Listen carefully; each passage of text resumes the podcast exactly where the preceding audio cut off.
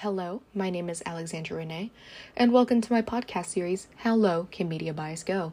I'm creating this podcast series in an attempt to inform the general public about media bias and how to understand when journalists and media sources are employing media bias tactics. Warning I'm going to try and keep this podcast series free from my own political opinions, but there will be different political opinions mentioned throughout this podcast series. Although there are political opinions being mentioned, they are by no means my own political opinions, and these sources are being used to provide examples to forms of different media bias. Hello, again. I am Alexandra Renee, and I am a student at the University of Mary Washington, earning a bachelor's degree in Communications and Digital Studies with a focus in Business Administration. I currently work as an office manager and pianist. Um, in episode number six, which is this episode, we are going to be discussing mind reading. Mind reading is when a writer assumes they know what another person thinks or thinks that the way they see the world reflects the way the world really is.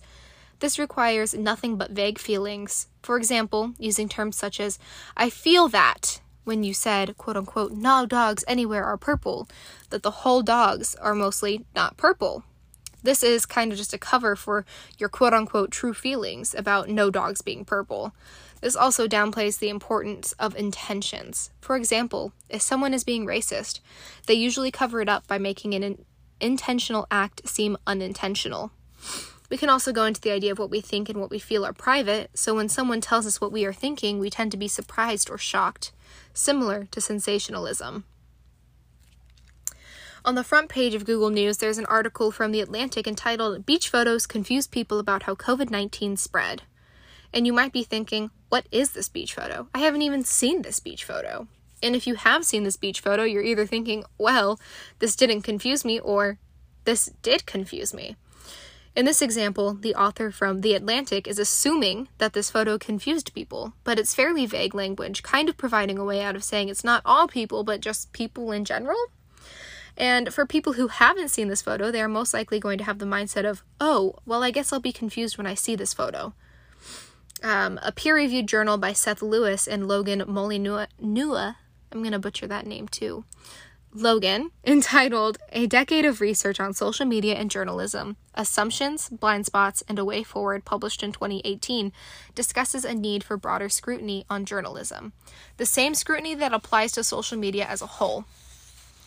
After a decade of research and hundreds of studies on everything from how journalists use social media platforms such as Twitter, Facebook, YouTube, and so much more to facilitate various forms of engagement between journalists and audiences, they have decided that journalists need to be held accountable and that their goal is to untangle faulty assumptions that have large impacts on the general public.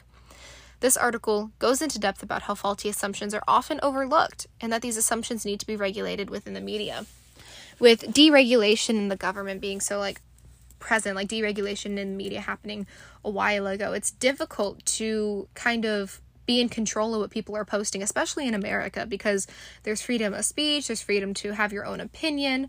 However, when it starts impacting other people's life and it starts impacting the way they think, um, that's when you need to be looking at it in a deeper light. Uh, because honestly, in the end, faulty assumptions in mind reading, won't necessarily stop. However, the solution is going to be similar to other solutions, which is to always do your research. However, the main difference for this episode is to form your own opinions on what you're reading. Writers and editors should be giving themselves a bit less license to mind read and to interpret acts as speaking and writing in general. They need to stick to the facts and assume that the general public either A, might have different opinions, B, might not have all the facts, or C, all of the above. Everyone is entitled to their own opinion, but assuming other people's opinion is never never a good thing. Uh, yeah, so thank you for listening to this installment of How Low Can Media Bias Go, and I hope to see you in the next episode where we're going to be discussing slant. Slant is when a journalist tells only part of the story or when they cherry pick certain details to create an angle. This one's going to be a bit interesting. Uh, this is personally, I think, my favorite episode that I've done by myself. Um, and I hope you guys enjoy it too. So, thank you for listening.